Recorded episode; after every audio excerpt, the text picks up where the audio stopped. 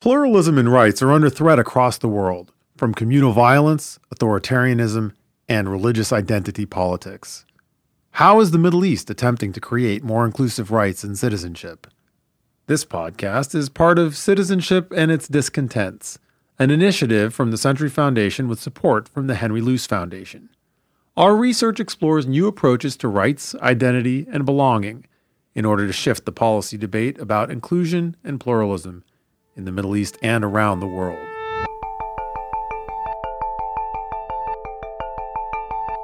Welcome to the TCF World Podcast. This is Thanasi Cambanis. I'm joined on this rainy afternoon uh, by Maria Fantappie and Cale Salih, and uh, we're talking about some of the research they've done uh, on youth politics in Iraqi Kurdistan. And we're going to talk about that research as well as some of the bigger questions uh, that their work raises uh, of trying to understand the significance of youth as a category in politics and uh, uh continuity and change uh, in politics. So, I think to start off, Cale, would, would you lead us through your your sort of grand narrative, your master narrative of of change and resistance to change in uh, in dynastic uh, politics in Iraqi Kurdistan? Sure. So we in this piece take somewhat of a historical approach. So we look historically at the turnover between different kinds of leadership, mainly focused on Iraqi Kurdistan, although we also have some examples from other regions, other Kurdish regions, such as in Iranian Kurdistan. And we, we look at the conditions that have enabled these transitions from an old kind of leadership and an old order defined by a, an old vision of Kurdish nationalism to a new one, and how that mobilizes different sectors of society.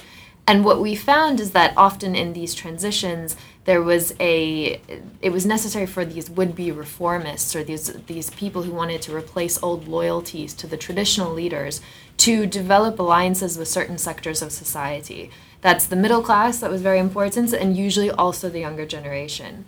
And what we do is, after sort of looking at this historical arc of transitions and turnovers, we try to understand why in Iraqi Kurdistan today, despite the fact that it is the most autonomous Kurdish region, you have a stalled transition. So you have the old order persisting and a new order struggling to emerge. And one of the things that we look at is um, the inability of, of the would-be reformists in Iraqi Kurdistan today to develop those kinds of alliances that are necessary with the younger generation, with the middle class, and, and other key sectors of society.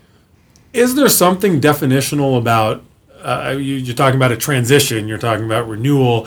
Uh, what does youth have to do with it? Can't other old people supplant old people with new ideas or new uh, reformist or even repressive and regressive, but new and different uh, modes of, of governance? Absolutely. I think youth are one of the components that we found in previous gen- uh, in previous transitions to have been very relevant to um, enabling reformists to create a new kind of um, mobilization that then replaces and supplants these old loyalties, but not the only component. So they tend to be um, an important factor. And today in Iraqi Kurdistan, I would say they're particularly important just given demographics. They they make up a large sector of of today's uh, society. And and just to add to this, I think what's also important about the younger generation today in Kurdistan is that they have a very different generational experience than the former generation. So the former generation's defining political experience was the armed struggle against Saddam Hussein's regime, whereas today the younger generation has largely come of age in the post 2003 era and doesn't define its doesn't doesn't connect so well with the narrative of Kurdish nationalism that's built around a repressive opposition to a repressive regime in Baghdad. So let's uh, spell out uh, either of you what are what what are the big defining differences between a, a, po- a post 2003 Kurd and, and a pre 2003 Kurd from their whether it's their from their experience or also their view of, of themselves and their position in in Iraq's polity. It's not to say that young people in Iraqi Kurdistan are liberal or support democracy and that older people support the old order. It's not to say that. It's to say that they have different defining political experiences which which creates some intergenerational tension because it defines their relationship to Kurdish nationalism differently. So the former generation subscribes more so to this vision of Kurdish nationalism that's very much, as I said, around opposition to a repressive regime in Baghdad, and increasingly, especially today, around this question of, of statehood.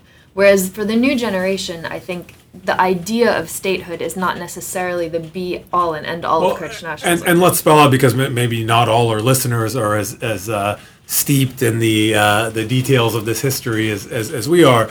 Uh, for maybe the better part of a century, the, the generations of, of, of, Kurds were defined by the experience of armed struggle against uh, against states, and and also uh, denied language rights, denied some pretty basic abilities to organize and, and be themselves. So may, maybe Maria, you, you can. Yes, you, I can give some uh, uh, also um, some historical context on uh, what is the generational how the generational experience uh, of the current uh, of the established leadership differs from the um, uh, from the younger generation.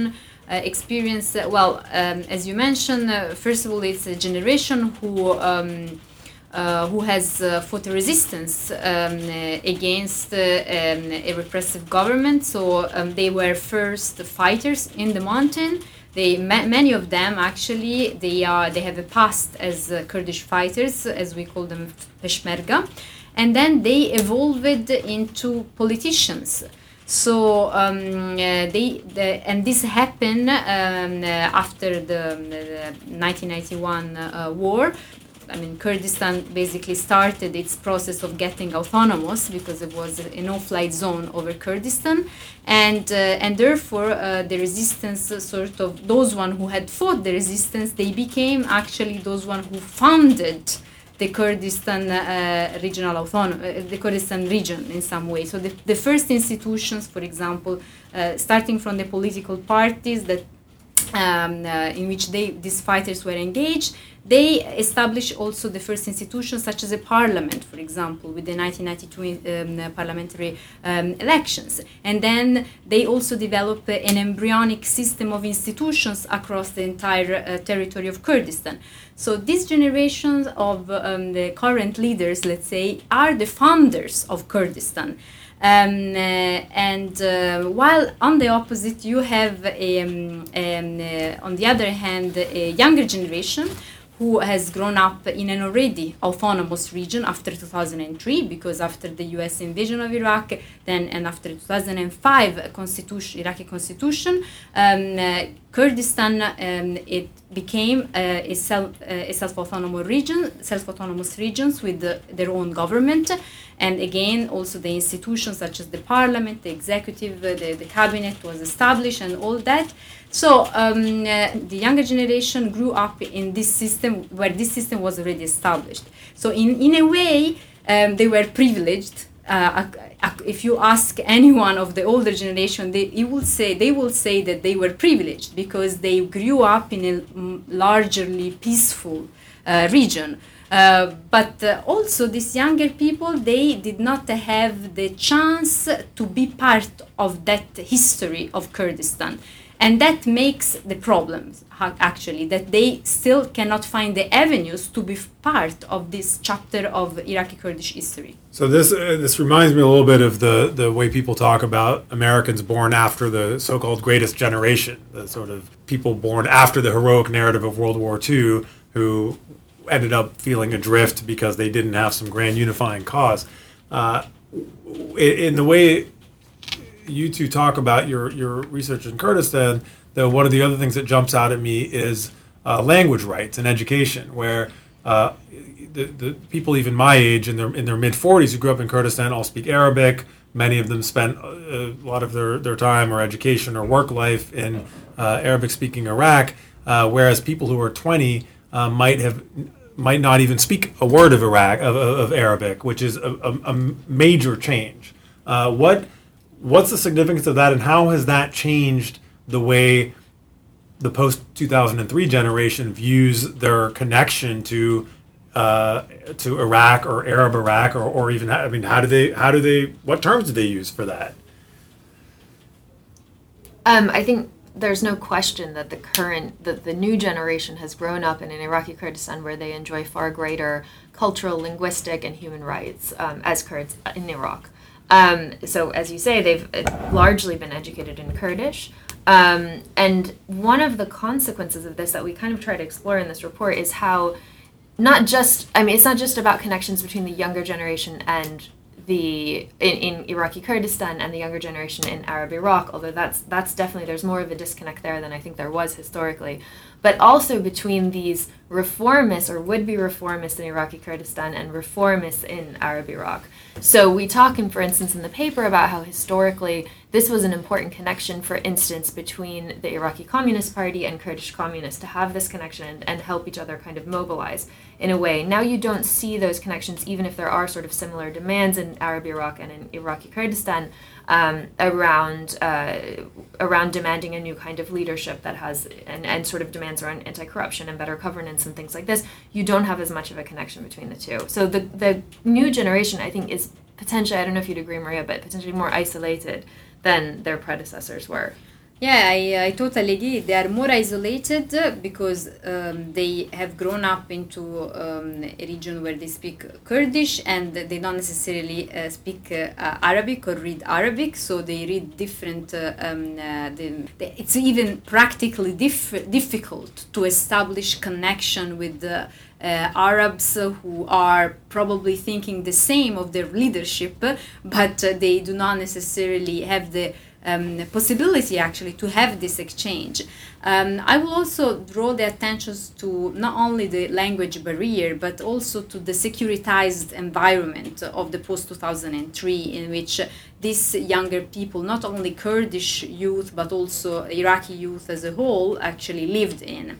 Um, I mean, after the invasion and and slightly also during the embargo, but most importantly, I mean, after the invasion, you have a situation where really even mobility between one area of, for example, Baghdad and another area, it's becoming impossible, and you have very little, I mean, possibility or like um, to to have people going maybe for, from Kurdistan to the other part of the country because of the I mean, practically you can but of course the security situation uh, makes it uh, like very very difficult to to and I mean to do such a trip in the, without uh, undergoing I mean security problems. uh, or um, and of course the entire climate of the post 2003 is also a climate of ethnic and sectarian tension. So all that has definitely discouraged uh, people to uh, to move from one area to another. It has disconnected people. So now we have a situation where um, even if Kurdish youth and Arab youth probably they think uh, they have they share the same feeling of discontent and dis- disaffection vis-a-vis of their leadership in reality they do not actually connect to mobilize against it plus also now after 2005 um, uh, after the region I mean, after kurdistan became uh, according to the constitution a self-autonomous region um, Kurdish uh, people they they they held accountable their own leaders, not the Iraqi leaders.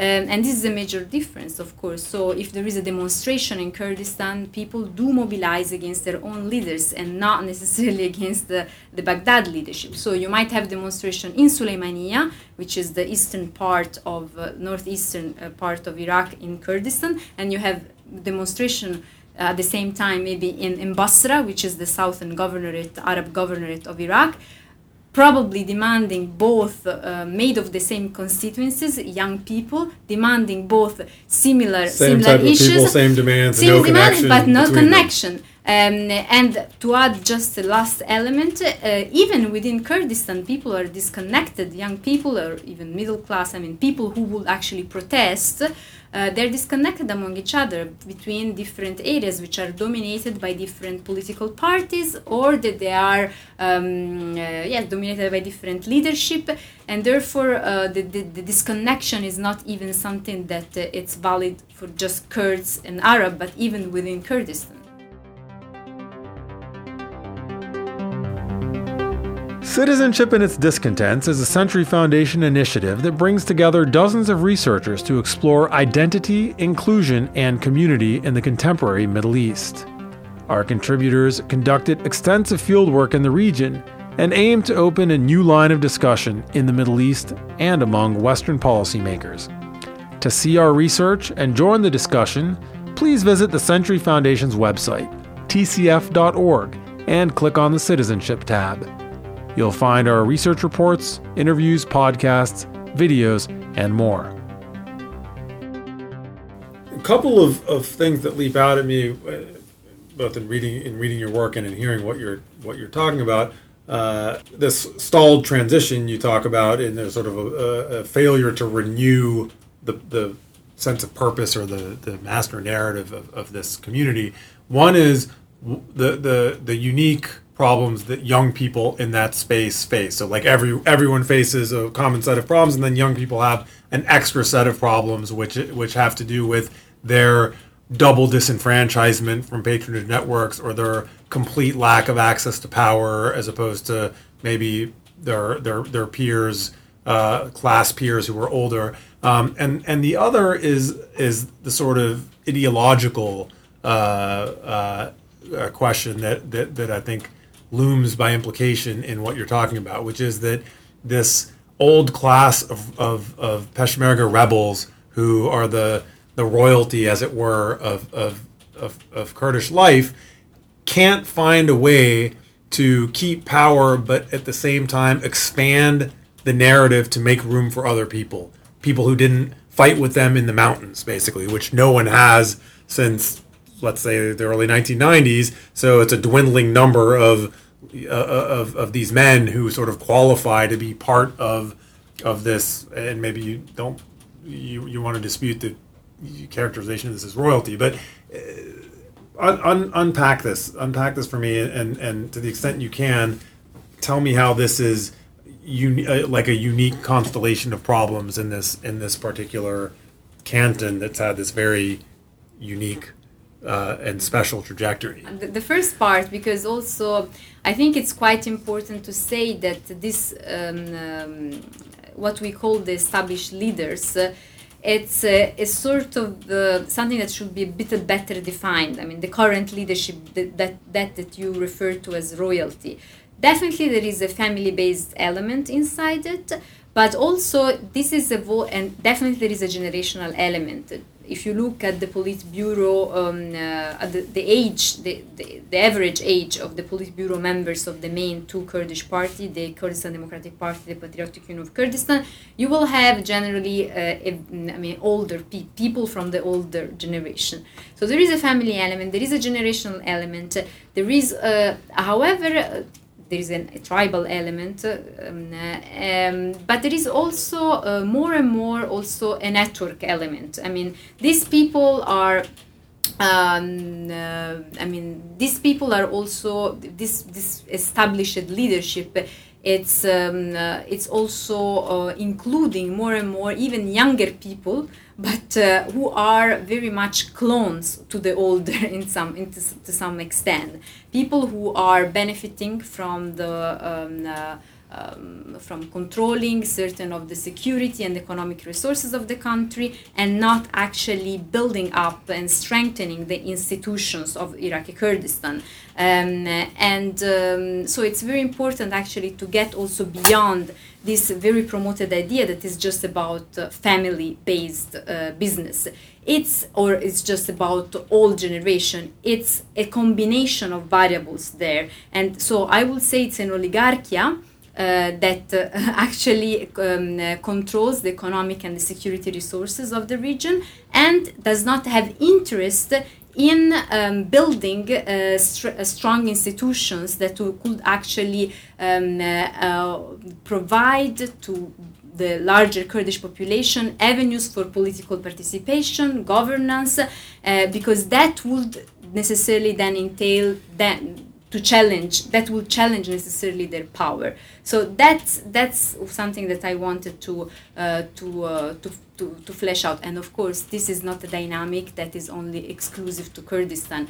This of a network of an oligarchic network of a, of a caste that dominates politics is even um, so common here in the west. So um, i think it's a general problem of, of politics maybe I'll just say something on the Peshmerga, the second element of what you were saying. Um, something that we look at is how the Peshmerga have kind of lost their historical role as being one of the main vehicles for young people to participate in the national struggle. So back when there was an armed struggle, younger people would rise through the ranks of the Peshmerga to become the new national leaders and eventually found politi- modern political parties and, and become the leaders that they are today.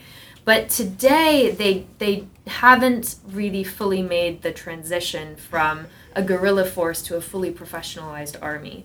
And the result is that, I mean, even with the fight against ISIS, which should have been an opportunity for the Peshmerga to regain this kind of historical role and become an avenue for young people to again participate in the armed, in some kind of armed struggle and, and regain some kind of nationalist credentials, this didn't happen. Um, and we saw how, how the Peshmerga remained kind of beholden to the clientelist networks that, that we've been talking about. So that's just a, a word on the role of the Peshmerga today and why that that hasn't uh, been an avenue for, for transition to a new order.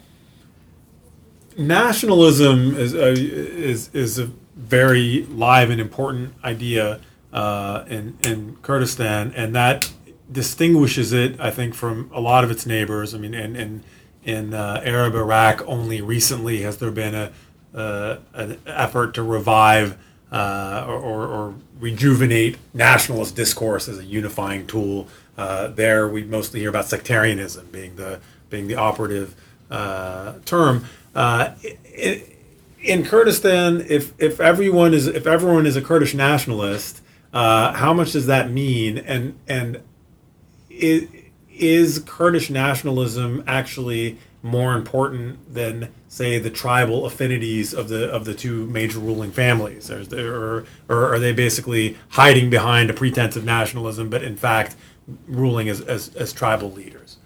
I mean, nationalism, we have been focusing on the evolution of Kurdish nationalism precisely because we found that, uh, um, I mean, each, uh, if you look at the arc of history of Kurdish, uh, of the Kurdish national struggle since last century up until now, every time that there is a new leadership coming uh, um, uh, into a certain areas of the four part of Kurdish populated areas um, that that can actually bring forward the Kurdish national project. You have also a different vision that comes that mobilizes the society behind. So most or in most case, for example, we can see in the case of the Mahabad Republic, in uh, Iran, um, uh, in, in the Kurdish part of, uh, of current Iran. There was in the 50s. Yes. Um, the um, the experience where part of the um, I mean part of the urban intelligentsia um, actually allied with the, uh, both the landlords and the part of the of the urban youth and then mobilize and produce a certain type of so that, that that's a historic example of a very interesting ideological experiment that took place yeah. in Iranian Kurdistan, which I think you argue has has has had a, had a, okay. a, a crossover effect. Let's and, talk about and, Iraqi Kurdistan. Well, no, no, mm-hmm. that's uh, so. Another example I want to bring up are the ideological innovations that are taking place in uh, Syrian and Turkish Kurdistan, mm-hmm. where where okay. YPG yeah. or or PKK yeah. have uh, have managed to at least persuade some people that they have an ideological project that is not nationalist, that has come out of a Kurdish experience, but is uh, almost a sort of neo socialist, pan sectarian. Uh, you might not buy it, but it's it, it's it's it's a product that's for sale in the in the ideological marketplace. I wonder I mean, you can respond to it, and I wonder how much, if at all, that filters back to Kurds in Iraq who say, yeah, why aren't our leaders either borrowing these innovations or at least coming up with something better? I would respond to this saying this uh, each leadership basically came up with the project that uh, could mobilize behind section of the society. Um, if we look at this current leadership in Iraqi Kurdistan, they actually mobilized behind the society in the Kurdish national, in the Kurdish resistance that they led um, up until the foundation of Kurdistan as a self autonomous region, and that's fine. But the point uh, is that then the focus of this leadership remained always the del- delivery of the state, of a Kurdish state. So we should actually make gains in order to uh, mm, declare a Kurdish state. This, this, uh, these elements of statehood um, have um, dominated uh, the, the debate at the expenses somehow of other elements that were equally important, such as citizenship right within the Kurdistan region. Uh, therefore, our point is precisely to say that this is where the impasse is. Because this leadership has focused its energy in delivering a state at the expenses of other citizenship rights, therefore it has lost actually touch and reach with certain section of the population and um, and therefore there is a, a sort of uh, sort of gap that is increasing between the current leadership which cannot deliver a state and cannot deliver citizenship right and the population and therefore we see that in this part of iraqi kurdistan despite there is a lot of there is an uh, there is um, a great degree of political autonomy that is larger compared to the case of Syria, compared to the case of Turkey or, or, or Iran. But still, there is not a um, there is not a situation in place where the leadership can actually mobilize the society behind and really advance um, uh, Kurdish nationalism to a, to a point where it can hand it over to younger generation and even deliver a state and a nation both. Uh, therefore, I think that we should look at other experiences, probably the experience in Syria, as you mentioned. It's an interesting experience where uh, there might be, uh, despite the, the, the, the, ongoing conflict, uh, uh, possibility probably uh, with the, to, um, to, to have a condition for at some point building a, a, um, a link between the leader, the Kurdish leadership that is running a self-autonomous region there, and for part of the population, and produce new new type of uh, Kurdish nationalist vision. But in Iraq, that is not going to happen soon, according to our study. Cale, do you see a difference in the way the younger generation views the national project or the, the, the you know having a, a independent Kurdish nation and also, do you see a different attitude, uh, generational attitude between uh, transnational Kurdish solidarity uh, between young people as compared to the older generation?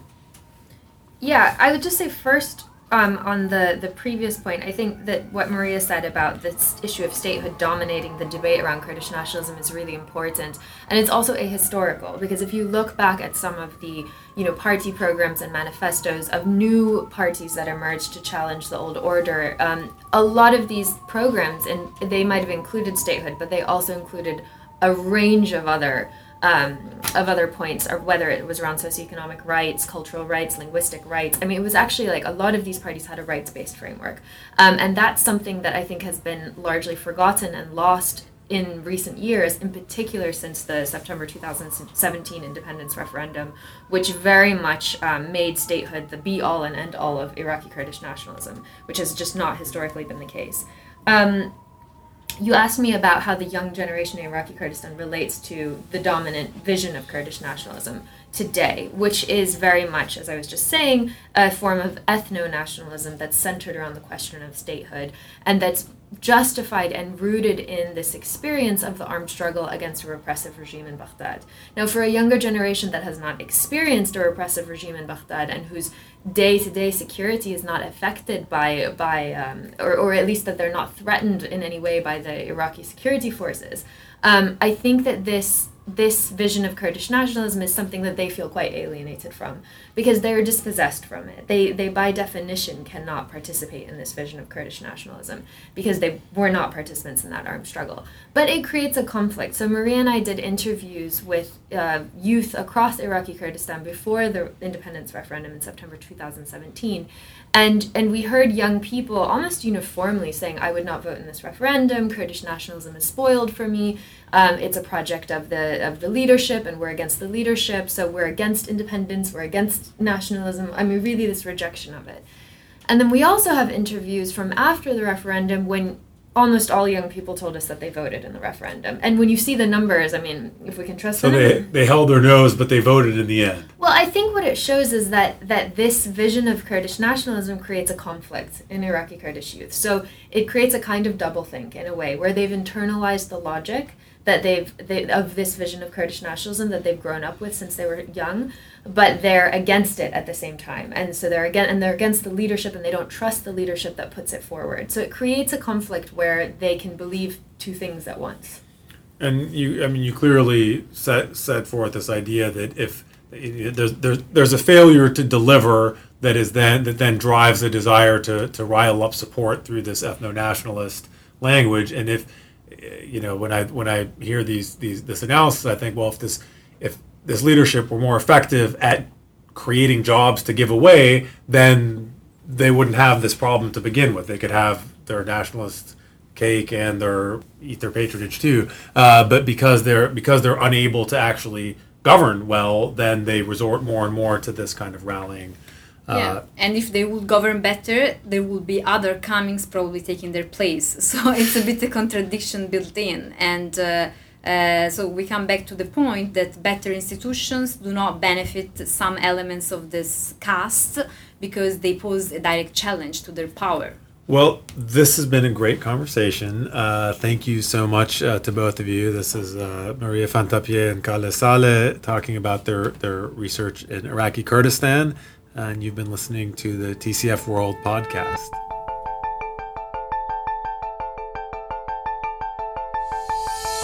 TCF World has been brought to you by the Century Foundation a progressive public policy think tank that seeks to foster opportunity, reduce inequality, and promote security at home and abroad. For more information about the work that TCF does, please visit tcf.org or follow us on Twitter and Facebook.